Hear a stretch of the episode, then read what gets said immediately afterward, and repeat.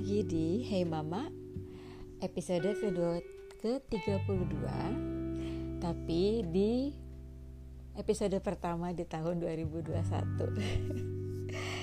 maaf banget udah lama banget gak bikin podcast. Bukannya gimana soalnya kalau setiap kali kan bikin podcastnya malam ya. Jadi kalau setiap kali udah malam aku udah lodo.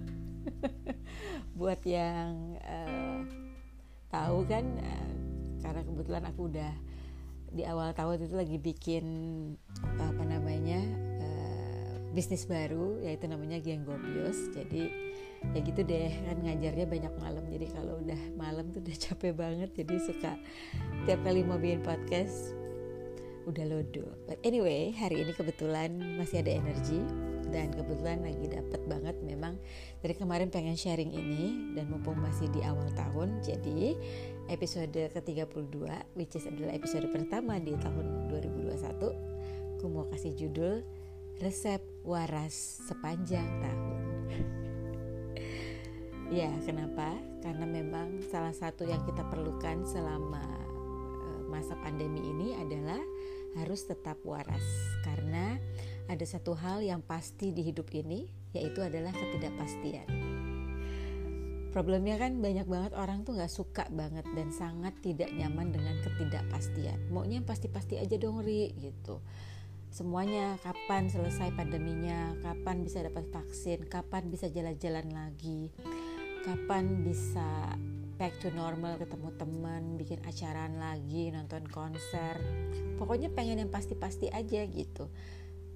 Padahal sebelum pandemi kita juga pengennya sesuatu yang pasti kan tapi pastinya itu berbeda banget kayak pasti dapat jodoh pasti uh, dapat promosi kerjaan misalnya atau pengen dapat kepastian uh, eh, KPR rumah misalnya itu dari dulu memang sifat manusia itu nggak suka banget sama ketidakpastian jadi pengen banget yang pasti gitu. Nah cuman ya sorry to say seperti yang tadi aku sudah bilang satu hal yang sudah pasti di hidup ini selama kita masih jadi manusia ya adalah memang ketidakpastian. Nah, supaya kita tidak jadi gila artinya alias gak waras gitu karena banyak hal yang tidak bisa kita kontrol dan akhirnya kita jadi worried sendiri, anxiety naik, terus kayak orang ano segala macam gitu. Ini ada hal-hal yang perlu banget kita manage gitu. Salah satunya untuk kita bisa mengkontrol hidup kita, mengkontrol diri kita untuk tetap waras adalah kita harus menyadari bahwa tidak semua hal harus kita mengerti. Dan tidak semua hal harus kita tahu. Karena setiap orang punya kapasitas acceptance yang berbeda. Setiap orang punya kapasitas uh, cara menerima sesuatu itu berbeda-beda gitu. Jadi, kalau memang itu bukan di daerah lingkungan kita, di mana memang kita tahu persis dan mengalami, kita harus filter gitu. Jadi, kalau memang ada hal-hal yang kita tidak tahu, ya udah nggak masalah gitu. Kalau ada hal-hal yang kita tidak mengerti, ya udah nggak usah masalah. Nah, kalau kita sudah mengerti itu, jadi nextnya adalah tidak semua hal harus kita komentari. nah, ini yang susah karena kan pengennya komen ya Cuma sekali lagi, kalau kita tidak benar-benar ada di situ, semuanya hanya berdasarkan katanya si Anu, katanya si ini, baca di sini, baca di situ. Itu semua hanya sebagai informasi. Nah, kalau hanya sebagai informasi, kita boleh pilih kita mau tahu atau kita tidak mau tahu. Kita mau masukin ke kepala kita atau kita cuma baca aja ya udah selesai habis itu tapi kita nggak simpen di memori gitu. Jadi sekali lagi nggak masalah kalau memang kita tidak tahu dan tidak mengerti. Kadang-kadang ada hal-hal yang memang kita belum jatahnya untuk tahu gitu. Karena bisa aja kalau kita udah tahu kita nggak siap nih gitu dapat beritanya gitu. Kita nggak siap nih dapat konsekuensinya gitu. Jadi ya eh, harus hati-hati dalam membaca menerima informasi. Ya sekarang lagi ya namanya WhatsApp grup pasti kan di antara kamu ada aja yang punya temen di mana yang seneng banget ya gitu. Nge-forward apa pun itu berita. Malah kadang-kadang mungkin beritanya itu dari luar negeri.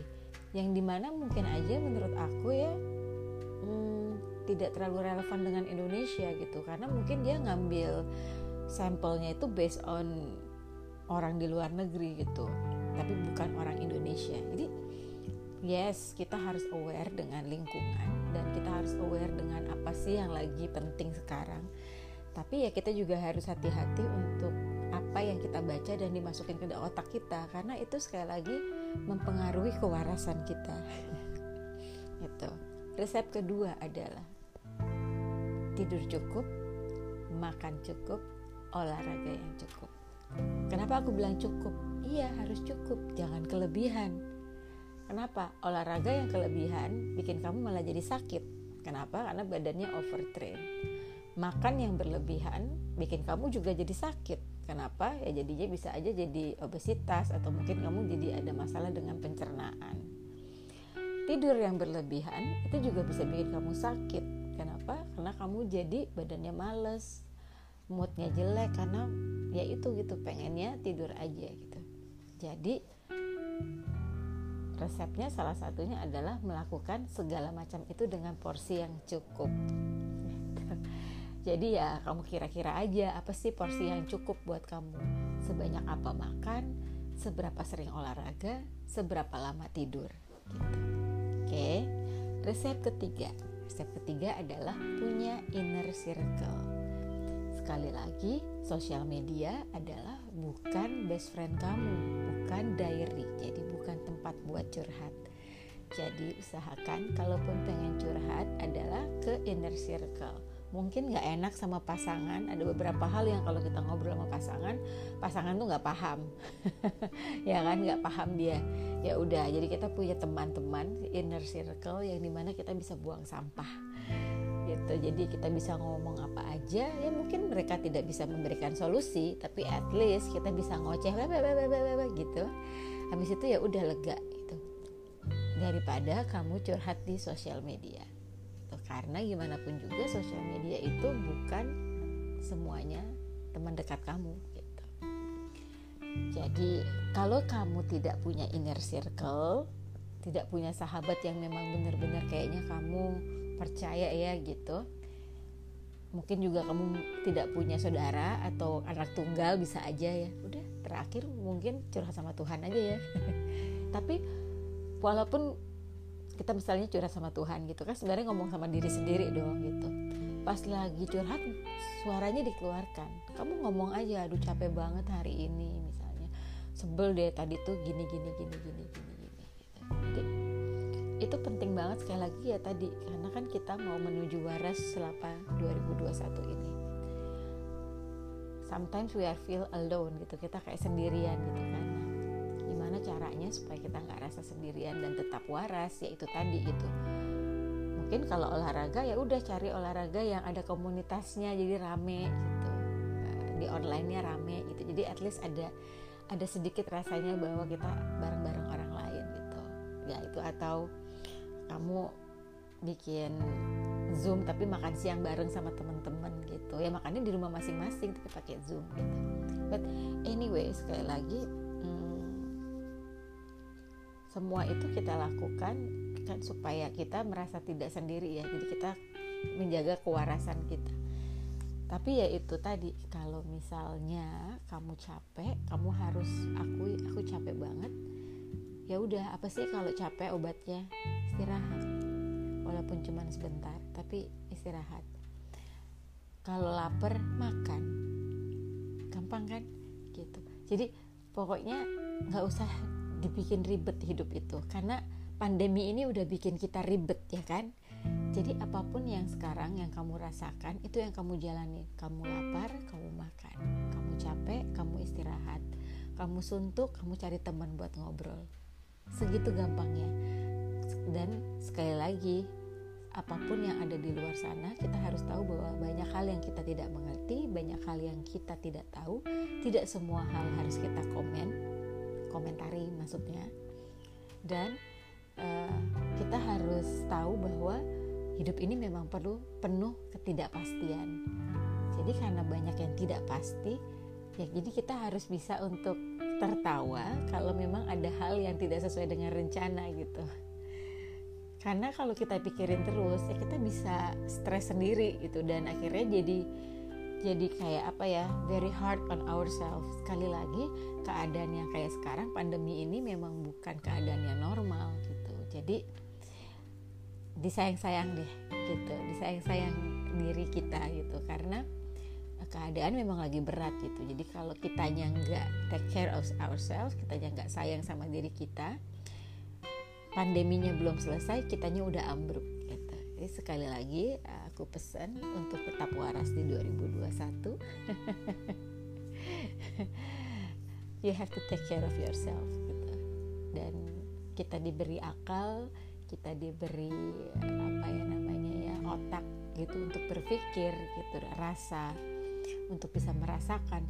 Jadi ya harusnya tidak sesulit itu untuk waras ya. Um, nantinya kita akan ngobrolin hal-hal lain yang bakal terjadi di 2021 ini.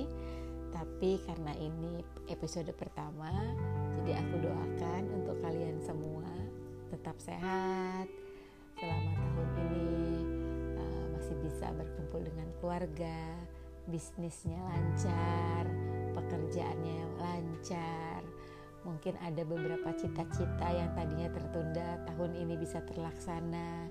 Ada doa-doa yang dijawab, ada mimpi-mimpi yang terwujud.